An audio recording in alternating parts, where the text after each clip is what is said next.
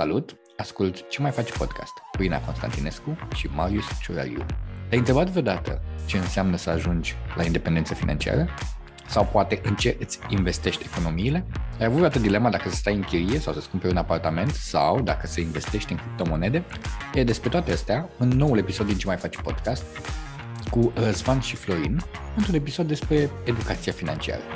Salutare Răzvan, salutare Florin și Marius. Mulțumim că ați acceptat invitația noastră. Ce mai faceți? Ei, uite, am terminat cu munca și am venit să povestim un pic despre educație financiară. Am zis că merge așa ca de final de sezon. Da, da, da. După o zi lungă de muncă, intrăm deja în partea a doua a muncii noastre, partea mai spre hobby, ca să zic așa. Dar care e hobby-ul vostru? Pentru noi hobby-ul nostru este educația financiară în primul și în primul rând. Ne place foarte mult să ne informăm despre investiții. Eu și cu Răzvan suntem colegi de foarte mult timp, am lucrat împreună în departamentul financiar de analiză și acolo am cam aflat că ne place foarte mult amândurora, fără să fi vorbit despre asta, de domeniul acesta. Și în același timp am văzut și faptul că domeniul este foarte puțin discutat în România și sunt foarte puține cunoștințe la nivelul țării despre educația financiară și ne-am zis hai să facem noi ceva din asta, să aducem educația financiară către toți românii. Și mai precis ce faceți? Acum, sincer să vorbim, am început cu investițiile financiare. Asta era, de fapt, sau e pasiunea care ne-a unit. Am început să discutăm despre cum să investim, în ce să investim. Florin avea niște idei mai, să zicem, mai revoluționare, ca cripto și alte lucruri de genul. Eu eram un pic mai conservator, eram pe bursă, pe investiții în imobiliare, am zis că... Și uite așa a pornit proiectul nostru FinZix, care asta și înseamnă Finance for Across the Generation. Da. De asta, X, Y, Z erau de fapt generațiile pe care noi încercam să le, să le aducem în proiectul nostru. A, foarte frumos numele. Uite, pornind de la ce ați voi, noi am gândit să vorbim astăzi de vreo trei zone. Dacă ies mai multe, e absolut grozav. Avea să vorbim un pic despre ce înseamnă, de fapt, să investesc și partea aceasta de educație financiară, să vorbim un pic despre investiția în imobiliare, că tot ne place mm. nouă românilor să fim proprietari și poate terminăm un pic cu ce ce ai tu, uh, Florin, uh, partea aceasta cu, cu cripto, care pare foarte uh, juicy. Am, și pornim cu o întrebare foarte simplă. Am 10.000 de RON și am o dilemă. Îi țin în cont, îi țin la saltea, îi bag în, uh, un depozit, cumpăr cripto, ce fac cu ei? O să spun eu de acum, nu cumperi cripto cu ei dacă ai 10.000 de lei acum. Primul rând, ți-aș recomanda, după ce ai salvat niște bani, să te uiți puțin intrinsec la situația ta financiară. Ai datorii, ai credite, ai niște planuri de viitor, gen vrei să-ți cumperi o casă mai mare și după ce ți-ai analizat toată treaba asta, ți-aș recomanda cu acești 10.000 de lei să începi prin a-ți plăti datorii. Dacă ai datorii cu niște, cu niște dobânzi mai mari de 4-5%, să zicem, cred că ar fi prioritar să încep prin a le plăti pe acestea. Orice datorie plătită în avans e un randament garantat, o profitabilitate garantată care nu ți-o poate lua nimeni. Apoi, următoarea idee ar fi să începi să-ți construiești un fond de, de urgențe. La fel, dacă ai 10.000 de lei salvați și ai scăpat de toate datoriile, un fond de, de genul acesta de urgențe te scapă cumva de grijile de zi cu zi pe care oamenii le au. Știm că în România foarte mulți oameni trăiesc de la salariu la salariu și asta nu doar că nu îi ajută, dar îi și face foarte stresați când lucrează. Și când lucrezi cu un, un astfel de stres, nu dai toată performanța pe care ai putea să o dai la acel job și astfel riști să câștigi mai puțin bani decât mai mulți. Și dacă ți-ai făcut și contul ăsta și fondul acesta de urgențe, eu zic să vă zic că Răzvan, acum ce alte oportunități ar mai, ar mai fi pentru voi? Păi, ideal ar fi să încep cu un pic de educație financiară, să înțelegi ce ar însemna investiția. Ok, mi-am făcut curățenia financiară, am, am încercat să scap de datoriile astea care au dobânzi mari și care îmi iau o mare parte din venit. După pot să intru un pic mai în detaliu pe partea de cheltuieli și să înțeleg cam pe ce îmi cheltuiesc eu bani în mod uzual, în fiecare lună. Și s-ar putea să avem surprize destul de mari că o parte din cheltuielile noastre nu sunt așa de must have sau chiar am nevoie în fiecare lună, nu știu, de un de o haină nouă sau chiar am nevoie de ultimul tip de iPhone. Sunt niște lucruri la care poți să faci un, un sau să faci puțin rabat și să încerci să-ți crești un pic gradul de economisire. Ideal ar fi să fie peste 20% gradul de economisire. În momentul în care ajungi la 20%... Scuze, 20% din ce? Din venit. Din venitul meu lunar. Da. Din venitul tău lunar ar fi ideal... Dacă câștig 100 de lei, 20 de lei să pun deoparte. Exact. Cel puțin, ca idee. Cel puțin. Cel da. puțin. Adică e o rată minimă, ideal, sau cei care vor o libertate financiară ar trebui să se ducă undeva la 70% din, uh, din venituri să fie economisiți și investiți ca să te gândești că în 7-8 ani de zile poți să scapi de grija banilor. 70%? 70%. Da. Wow. Este dificil. Oricum, începutul e cel mai greu. Acum când oamenii pun spre 0%, dacă nu chiar pe minus, că rămân în datorii, uh-huh. să ajungi la 20% este un pas deja important. Și pe măsură ce experimentezi cu asta și vezi cum evoluează lucrurile astea în timp, cum cei 20% pe care ai salvat lună de lună, timp de 5 ani, să zicem, au evoluat la o sumă considerabilă, după aia alta e motivația când vrei să-ți crești acel, acel procent de 20% și găsești soluții în momentul acela. Primul pas întotdeauna e cel mai greu și să te ții de el o perioadă lungă de timp. Da, cred că consecvența e, e una dintre chei. Consecvență și disciplină. Și ce de faptul că trebuie să învăț pe ce îmi cheltuiesc banii? Da. Cum pot face asta? Ai soluții nenumărate. Sunt și aplicații ca pe telefon, astfel încât să-ți urmărești cheltuielile și indiferent de, de timp sau indiferent tipul de cheltuieli, să le treci acolo mereu și să te ții de planul ăsta undeva la șase luni de zile. Mm. Da, practic tu îți împarți toate cheltuielile pe care le faci într-o lună în câteva categorii mari relevante pentru chirie, mașină, întreținere, facturi, credite, mâncare, ieșit în oraș, shopping, cam astea ar fi categoriile mari ale oamenilor, mă rog, și vacanțe. După ce vezi categoriile astea, o să vezi cam cât reprezintă fiecare categorie din cheltuiala ta și de atunci poate îți vei da seama unde sunt anumite probleme de overspend, să zicem. Mie personal îmi place Excel, pur și simplu mă uit toate tranzacțiile pe care le fac, cred că 99% dintre ele sunt cu cardul, deci la finalul lunii pot să mă uit direct pe card ce am cheltuit, unde am cheltuit, mi le trec într-un Excel. Ok, bun, văd că pe ce am cheltuit banii, ce urmează? După ce ai făcut această curățenie, să zicem, acum intrăm în partea pe care toți o așteaptă, cum cresc banii pe care i-am într-un mod accelerat. Și aici, iarăși, cum zicea Răzvan, trebuie să te educi financiar pentru că e imposibil să scoți bani dintr-o investiție pe care nu o înțelegi. Chiar dacă lucrurile acestea cresc și vedem la știri cum unele lucruri cresc cu 10-50% an de an, oamenii care nu investesc în ele și nu le înțeleg sunt oamenii care pierd. Deci e crucial să înțelegi în ce investești și după aia ai câteva opțiuni. Să te uiți la acțiuni, să te uiți la obligațiuni, să te uiți la imobiliare dacă îți permite bugetul și dacă are sens pentru tine o investiție imobiliară. Iar cripto este ceva mai de final, ca să zic așa. Când ai rămas cu câțiva lei cu care vrei să te joci, este ok să arunci o bucată și în zona aceasta de criptomonede. Dar la fel, trebuie să înțelegi criptomonedele care înțelegi, în care investești. Scuze. Nu are sens să investești în criptomonede dacă nu înțelegi conceptul. Și ce ar trebui să știe oamenii? Uite, ai menționat și de bursă și de cripto. Dacă ar fi să le vorbim în câteva cuvinte oamenilor, ca să înțeleagă mai bine. Păi, în primul rând, la bursă trebuie să conceptualizeze faptul că ei investesc în ceva real. Mulți oameni investesc în acțiuni cu gândul că, ok, îmi transfer banii aici, în, acest cont și acești bani vor crește. Tu nu faci asta. Tu, practic, folosești banii aia și te duci la shopping cu ei, cumperi ceva real, cumperi o bucată dintr-o companie dacă cumperi o acțiune, cumperi o datorie dacă cumperi o obligațiune. Deci nu-ți transfer banii din cont în cont. Cei trebuie să înțeleagă că în momentul în care cumpără o companie, trebuie să, să-și aleagă bine acea companie ca să fiu destul de clar, pentru că compania aia, sănătatea acelei companii le va da rezultatul investiției lor. Într-adevăr, scopul întotdeauna este să ne multiplicăm banii, dar trebuie să înțelegem cum se întâmplă acea multiplicare. Multiplicarea se întâmplă investind într-o bucată dintr-o companie, care pe termen lung se apreciază pentru că acea companie crește și toți mai mulți oameni vor să investească în acea companie, iar banii pe care tu ai folosit la începutul vieții acelei companii să investești în compania respectivă nu vor mai avea aceeași valoare peste 10-15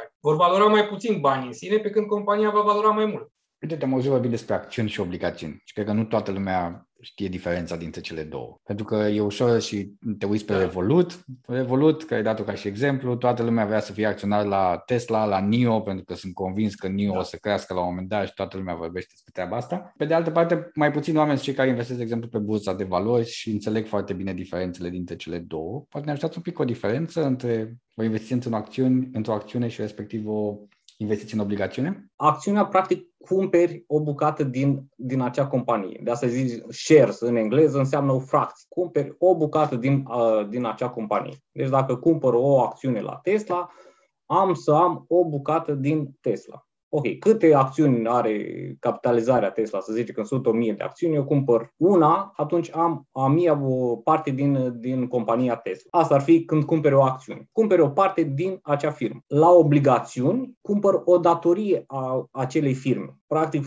Tesla vine și zice, voi emite obligațiuni de un miliard de dolari. Ce înseamnă asta dacă emite obligațiuni de un miliard? Vrea să se împrumute de la oameni în sumă de un miliard de dolari. Și atunci eu dacă cumpăr obligațiuni la Tesla, cumpăr din acea datorie, cum zicea Florin. Cam asta ar fi practic, în, cele două. Practic, când ești acționar, ești proprietar, când cumperi o, o datorie, nu ai nicio treabă. Nu, nu, ai, nu deții compania respectivă, dar, dar, dar compania respectivă este datoare la tine, practic. E ca și cum ai fi tu banca în cazul ăsta și compania vine la tine și face un credit. Și, și profitul tău la o obligațiune Așa. este dobânda, ca la, ca la orice credit. Ca la orice credit. Da. Mhm. De unde știu când să cumpăr o acțiune? Pentru că de multe ori mi se întâmplă să mă uit pe Revolut, vezi că na, îți dau acolo hey, trending actions, mai auzi oamenii și de obicei ajungi să le cumpăr în momentul în care ele sunt sus. Și ce să vezi, tot timpul îmi scad acțiunile astea după ce le cumpăr eu. Uh... Care e șmecherie aici? Care e șpilul? Ce trebuie să știu? Că îmi scapă ceva.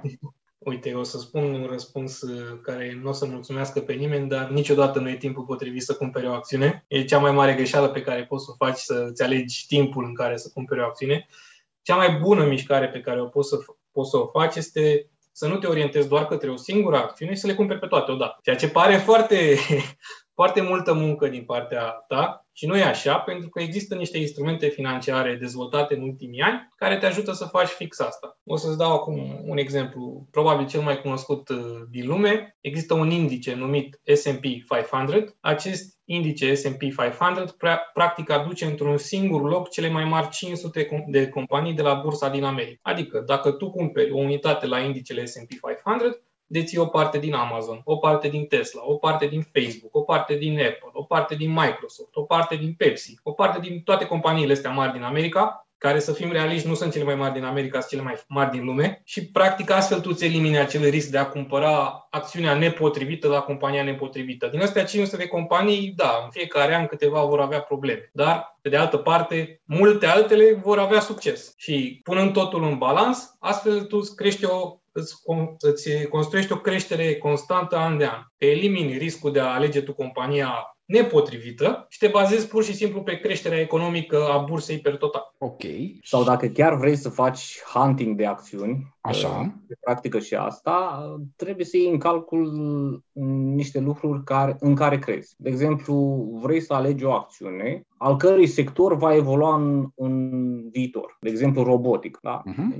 Sau energia verde. Sau, sau... Da, da. energie regenerabilă sau mașini, mașini electrice. Exact. Asta ar fi un criteriu de, okay, de okay. a companiei. Al doilea ar fi dacă acea companie are datorii. Cât de îndatorată este acea companie? Că sunt multe companii pe care le vezi listate la bursă care sunt îndatorate foarte mult. Și atunci, dacă e o companie îndatorată, există riscul ca aceasta să falimenteze la un moment. Al treilea lucru pe care poți să le iei în considerare e marja de profit. Cât la sută din vânzările a acelei firme se transformă într-un profit concret. Și poți să ai surpriza, într-adevăr, că multe merg pe profit negativ și merg așa doar din, doar din trendul pieței, ca să zic așa. Da, adică sunt afaceri nesustenabile pe termen lung și le poți ochii de acum. Acum trebuie să și diferențiezi când o companie are profit negativ pentru că își reinvestește toți banii în dezvoltare, în research, în etc. Sau o companie care pur și simplu a avut un an sau mai mulți proști și atunci poate n-ar fi cazul să investești în ea. De asta trebuie să te uiți și la asta cu datoriile. Și un exemplu bun a fost și și criza de COVID de anul trecut, când toată piața a scăzut, toată lumea apoi a investit, când a scăzut toată piața și toți au acum profituri de 50-60% față de anul trecut și toată lumea este foarte fericită cu asta. Să zicem că se mai întâmplă o criză asemănătoare, lumea, văzând ce s-a întâmplat la criza anterioară, va intra din nou agresiv în piață, însă nu realizează câte companii n-au fost salvate de guvern data trecută și li s-au șters datoriile sau li s-a dat o prelungire de datorii și dacă mai vine încă o criză, ele nu o să mai urce la loc, ci o să dea faliment iau o acțiune, o cumpăr, țin, dețin o parte din Tesla, uh-huh. cât timp țin acțiunea asta? Ar trebui să setezi singur un target aici, să vezi cam care este punctul în care tu crezi că vei ajunge la independența financiară. Ce sumă de bani îți trebuie ție ca să ajungi la independența financiară? După ce ai ajuns la ce sumă de bani îți trebuie pentru asta, vezi care este investiția mea lunară.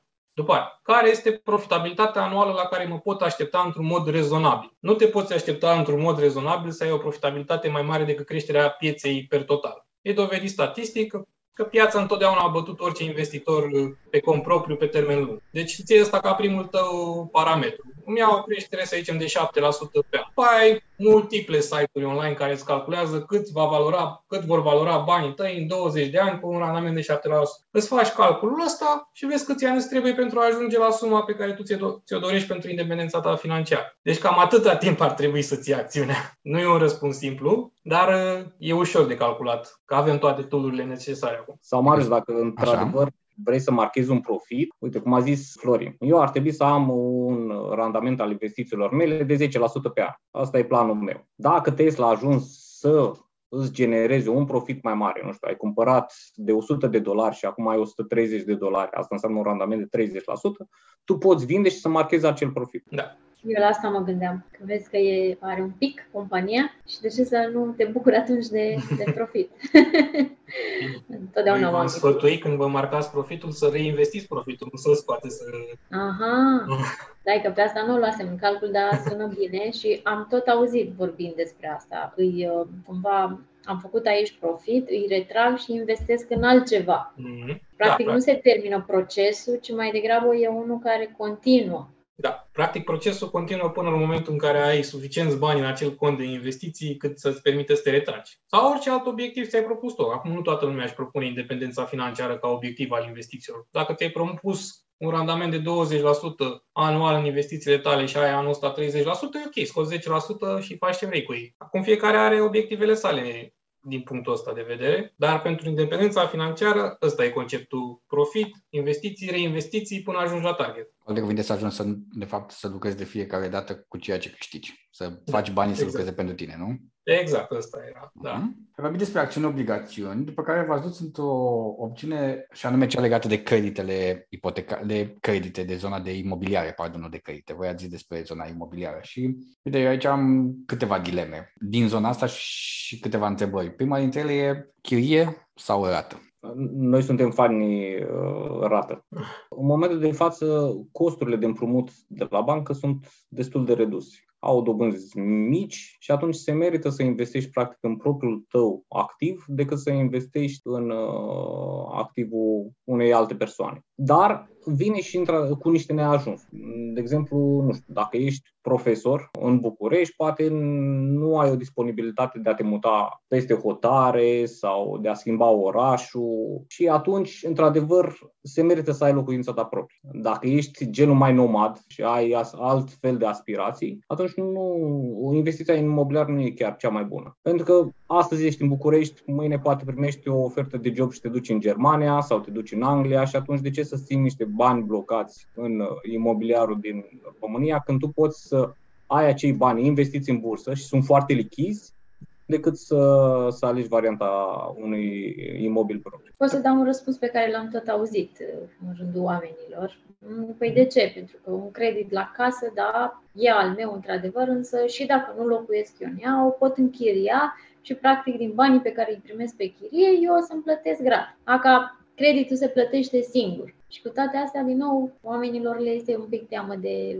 de treaba asta și inclusiv eu recunosc că sunt una din ele e ieșit despre confortul tău personal. Dacă ai imobile date în chirie, trebuie să te ocupi un pic de ele. Să ai grijă că um, cei care stau în, uh, în apartamentul tău nu îl distrug sau fug cu mobila din casă, că am mai auzit cazuri de genul ăsta. Sau uh, dacă la um, inundat vecinul de deasupra, trebuie să vii să vezi ce, ce faci. Pe când bursa e o alternativă mult mai, mai liniștită. Într-adevăr, cu, cu dezavantajele ei. Dar aici ți-am zis, cred că e vorba și de la persoană la persoană. E și discuția de lichiditate de care vorbea Răzvan. Ok, chiriaț poate plăti rata în multe circunstanțe, dar să găsești un chiriaș nu este chiar atât de ușor, mai ales un chiriaș long term și s-ar putea să ai probleme de luni de a avea apartamentul sau casa vacantă, în care trebuie să cheltuiești din banii tăi pentru rată, apoi trebuie să cheltuiești din banii tăi pentru chiria în care stai tu sau altă rată în care stai tu. Deci poți să creezi probleme de lichiditate din chestia asta. Și cred că s-a văzut destul de clar, iarăși, cu pandemia. Când a lovit pandemia, Bucureștiul s-a golit puțin și oamenii care aveau apartamente în chirie au suferit din cauza asta. Dar ca să ajung la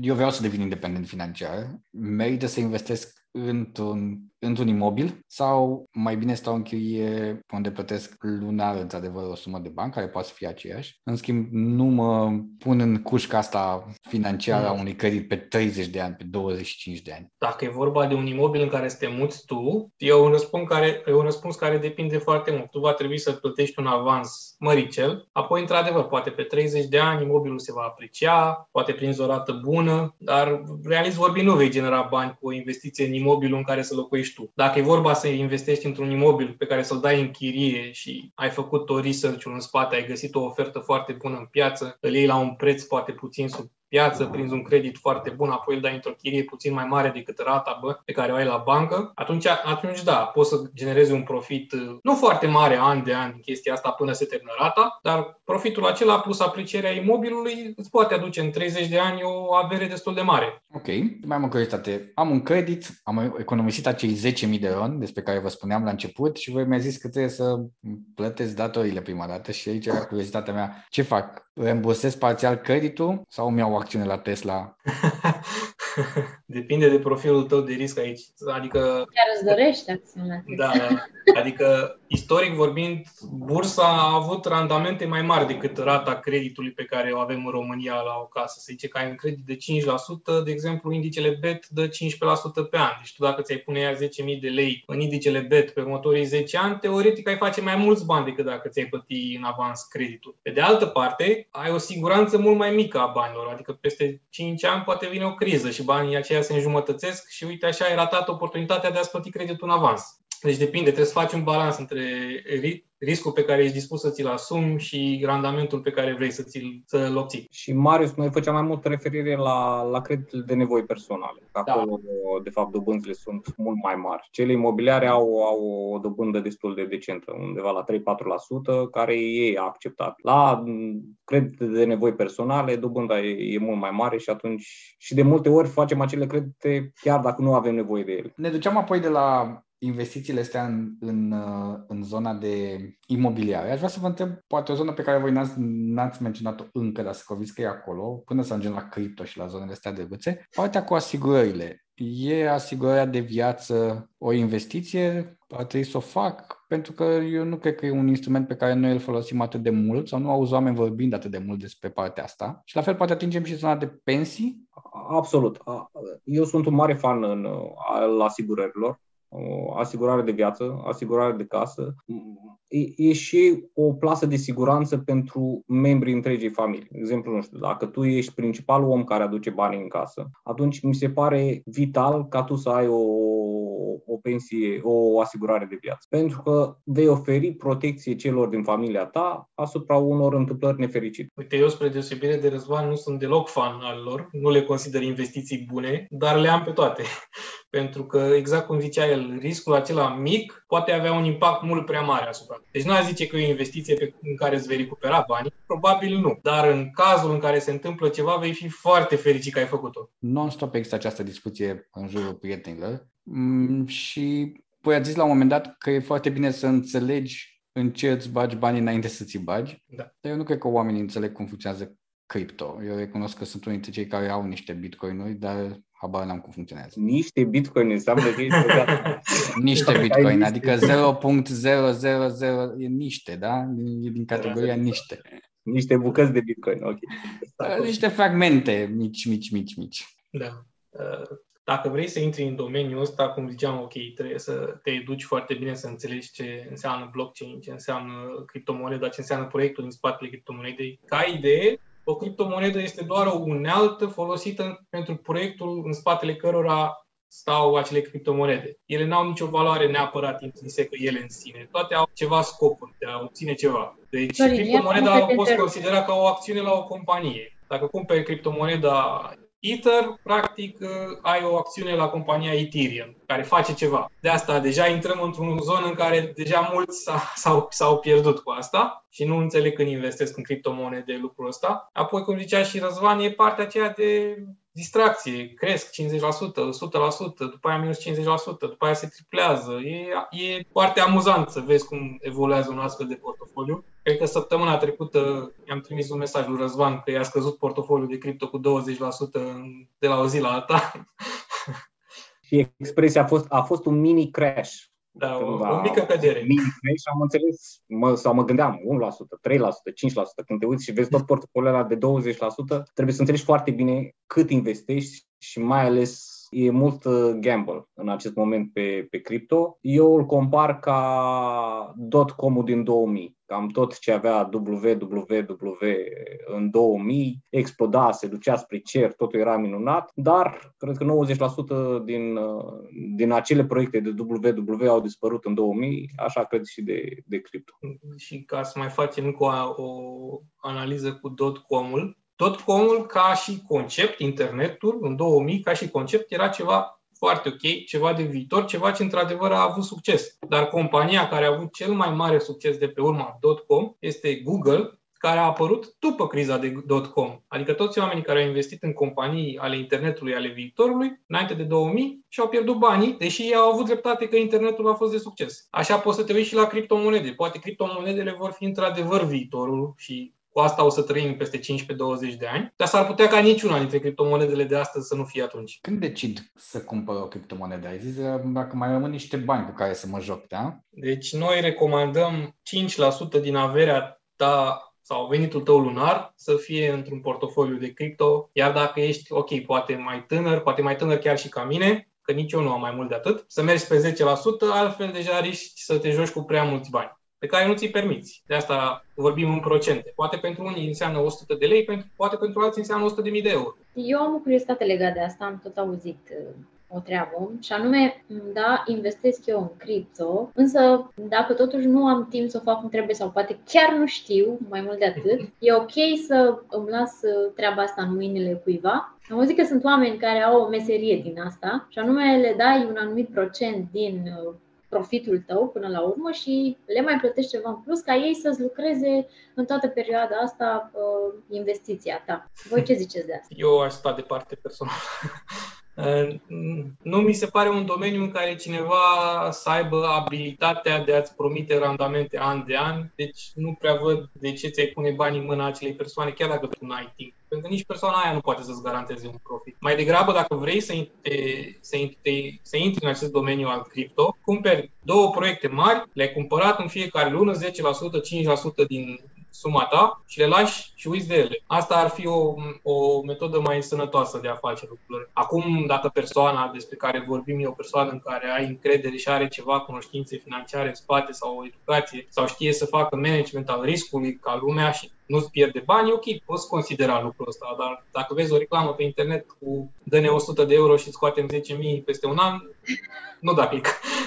O să mă duc acum uh, în copilărie la ce îmi spunea bunica mea. Uh, când tu vei avea salariu, primul lucru pe care trebuie să-l faci cu banii tăi va trebui să-ți plătești datorii. La ce se referea bunica mea când zicea datorii? Dacă, da, fie ai rămas uh, cu niște minusuri de luna anterioară, dar aici includea și dacă ai ceva rate sau facturile, cum spunea, dării. Îmi plătesc mm. facturile, după care primul lucru, mamă, trebuie să-l faci să economisești o parte din bani, ca și cum nu i-ai avea, da, și pui la saltea, pentru că astea erau variantele la vremea aia, după care te ocupi să supraviețuiești cu banii care îți mai rămân. Dacă îți mai rămân, spunea. Dacă nu, vezi și tu ce faci, cum te gospodărești. Și acum, eu mă gândesc la treaba în care, da, am reușit să pun deoparte niște bani, mi-am achitat, cum spunea bunica mea, datoriile și după o anumită perioadă am fost mândră de mine că am reușit să strâng niște bani. Întrebarea mea e următoarea. Când poți să apelezi la economiile pe care mi le-am făcut? Păi, dacă ai un fond de urgență, în primul rând ar trebui să apelezi la, la dacă chiar ai nevoie de el. Dacă nu, ar trebui ca lună de lună să te folosești de salariul pe care l-ai tu. Dar de banii pe care ei economisit, ar trebui, să zicem, fie să ieși mai devreme la pensie, între ghilimele. Adică te poți retrage din, din domeniul muncii, ca zic așa, din câmpul de, de muncă, mai devreme. Asta ar fi o opțiune. Sau să ai o pensie mult mai, mai bună decât ai avea în mod uzual. Pentru că în contextul de față, jumătate din din contribuția pe care o dai tu la stat acum, nu o vei mai primi înapoi. E practic o, o, o, o altă taxă ascunsă. Deci 50% din banii pe care îi dai la stat pentru pensie vor dispărea la, la finalul perioadei de pensie. Iar uh, pilonul 2 nu este de ajuns și atunci economisești să ai și o, să zicem, o, o bătrânețe mai liniștită, ca să zic așa. Și, dar tu îți alegi când va fi acel sau când vei începe pensionarea? Eu mă, mă întorc la cripto, că mai am văzut o întrebare aici. Um, Există, din experiența mea, cele două monede despre care am vorbit eu, una ați vorbit voi, Bitcoin cu Ethereum și sunt o grămadă de alte proiecte care apar acolo, unele care cresc ca ciupercile, vezi uh, Squid-ul care a crescut și a dispărut. Um, Ești la și... curent, destul de bine. Poftim? Ești foarte la curent. Uh, da, și aș vrea să întreb din cei 5% pe care eu investez, deși voi ați spus, hei, iați 1-2 proiecte, aleg un procent totuși să-l investesc în funcție, știu, și de profilul meu de risc și în proiecte din astea volatile sau cel mai bine este să păstrez în cele două? Pentru că din ce am înțeles eu, aici am puteți corecta, Bitcoin e cel care crește, după care Ethereum, după care se duce înapoi în, în piață și o ciclicitate pe treaba asta. Da. Bitcoin și Ethereum sunt cam criptomonedele care, realist vorbind, vor rezista pe termen lung. Uh-huh. Iar tot ce e mai jos, depinde în principiu, da.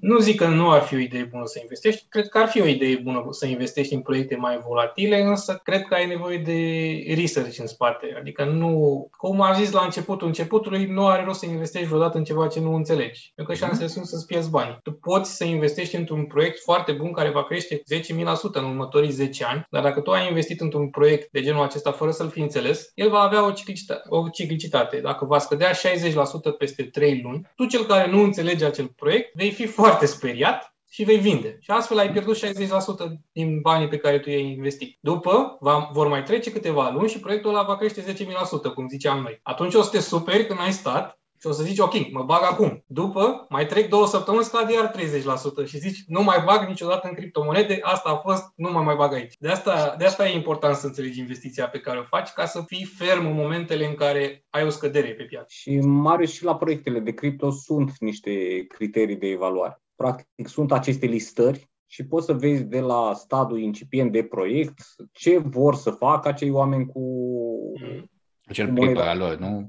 White paper se numește. Da, white paper. White paper, white paper exact. da. asta, orice criptomonedă în care vrei să investești, o scrii pe Google, o să găsești site-ul lor oficial și întotdeauna orice criptomonedă respectabilă are white paper-ul, un buton mare acolo ca să poți să-l accesezi. White paper-ul e în principiu o prezentare a întregului proiect, cine e echipa, care sunt uh, obiectivele lor, cum funcționează tehnologia, care este roadmap-ul, ce vor să dezvolte pe viitor. E ca un business plan al uh, criptomonedei și să nu te lași chiar condus de piață. Pentru că de obicei proiectele pe care le găsești pe internet sau deja au apărut în, în social media, deja sunt proiecte care au fost pompate și au ajuns la o supraevaluare, pentru că toată lumea știe de, de ele. Da. da, în principiu ăsta e valabil cam la orice investiție. Dacă ai aflat de ea la știri, e deja prea târziu. Când știu că am devenit independent financiar și cum pot deveni independent financiar? Uite, acum specialiștii financiari consideră că 4% din, dacă 4% din portofoliul tău total de investiții reprezintă o, o sumă suficient de mare din care tu să poți trăi un an întreg, în momentul acela ești oficial independent financiar. Adică dacă da, tu i-am, trăiești, i-am un pic ușor că eu nu sunt cu matematică. Dacă vrei să ajungi independent financiar, specialiștii recomandă ca tu să poți trăi un an întreg cu 4% din investițiile tale. Acum, ca să-ți dau și un exemplu în cifre pentru cine nu vrea să facă matematica, asta înseamnă că dacă tu ai trăi un an întreg cu 10.000 de euro, dacă astea sunt costurile tale pe un an, ar trebui să ai în portofoliul tău 250.000 de euro. Practic, dacă tu ai 250.000 de euro, în fiecare an poți scoate din acei 250.000 de euro 10.000 de euro cu care vei trăi, iar creșterea la bursă este suficient de mare ca anul viitor să ai din nou 250.000 de euro în cont să poți repleta procesul ăsta la infinit. Mai există niște tipuri de investiții despre care vreau să vă întreb și anume acele fonduri mutuale. Eu când deschid Homebank-ul pe ING am o opțiune acolo pe fonduri mutuale. Alea, de fapt, în ce categorie intră? Acțiuni, obligațiuni? Ce sunt ele, de fapt? Un cumul de acțiuni și obligațiuni. Bine, depind și ele, au și ele clasele lor. Dar în principiu investesc în, în ambele clase, și în obligațiuni și în acțiuni, doar că ai un management profesionist în spate care pentru un fee de, nu știu, între 1% și 3% pe an din total banii pe care îi ai, uh-huh. ei investesc în, uh, în anumite clase de active. Aha, ok. Asta e o da. Așa te rog? Vreau să zic, la fondurile mutuale, dacă intri pe fond, o să scrie acolo cum este alocarea. Că ei trebuie să respecte o alocare. N-au voie să facă chiar ce vor ei. Uh-huh. De exemplu, o să intri pe fond și o să vezi 90% acțiuni internaționale, 10% obligațiuni internaționale, 50% acțiuni românești, 50% obligațiuni românești. Deci ei n-au voie să iasă din această alocare și în aceste tipuri și în aceste tipuri de instrumente financiare. Ok. Mă întorc la cei 10.000 ai mei, care ne apropiem și de final, și eu mă gândesc că, na, dacă îi țin cumva la saltea, ei se depreciază. Da. De uh. exemplu, în primul rând, dacă îi țin saltea în euro, ceea ce ar fi o mișcare puțin mai inteligentă decât dacă îi ține la saltea în ron, pentru că euro are o inflație mai mică an de an, uh-huh. 1000 de euro în 2000 ar valora astăzi în jur de 45, 450 de euro. Adică și-ar fi pierdut cam 60% din valoarea lor în timp de 20 de ani. Asta s-ar fi întâmplat cu 1000 de euro. Cu RON e mult mai rău de atât. Ok. Atunci e mai bine să țin, să-i țin în Bitcoin? e, că, am citit că se depreciază mai puțin Bitcoinul decât euro. Da, Bitcoinul momentan se depreciază mai puțin decât euro, dar nu are o istorie așa lungă în spate cum are euro sau cum au mhm. alte instrumente financiare. Varianta cea mai puțin riscantă de a ține Așa. bani și nu să asaltea sau un contul curent la bancă sau un cont de economie la bancă care are și prea puțin, uh-huh. este să ții în titluri de stat. Asta este cea mai puțin riscantă variantă. Titlurile de stat sunt obligațiuni, doar că sunt emise de un stat. Deci asta este cea mai puțin riscantă variantă de a investi banii pe care tu îi economisești. Alea sunt 99,9% garantate, îți spun de la început care va fi randamentul pe care ți-l dau. Cred că acum tocmai s-au emis niște titluri de stat de 5% dobândă anual. Ceea ce trebuie să luați în calcul e că e 5% dobândă anuală, care sună foarte bine pentru oamenii care au investit în titluri de stat în ultimul timp, că erau 3% înainte, dar inflația la anul cred că o să fie în jur de 8%. Deci nu dau 5% degeaba, nu sunt, nu e nimeni fraier în ecuația asta. Voi vorbeați la început despre acest proiect al vostru, acest hobby. Ce își dorește el, de fapt, și care sunt pașii următori pentru voi? Că știu că a plecat ca un hobby și vorbeați despre faptul că doriți să vorbiți despre educație financiară pentru că se vorbește puțin, cu care sunt de acord, adică mi-ar plăcut să învăț în școală despre cum funcționează banii, cum se fac bani, cum îi faci să, să lucreze. Care e planul vostru? Păi, în principiu, planul nostru este acum abia în faza incipientă, doar ce am început și am lansat proiectul Finzix.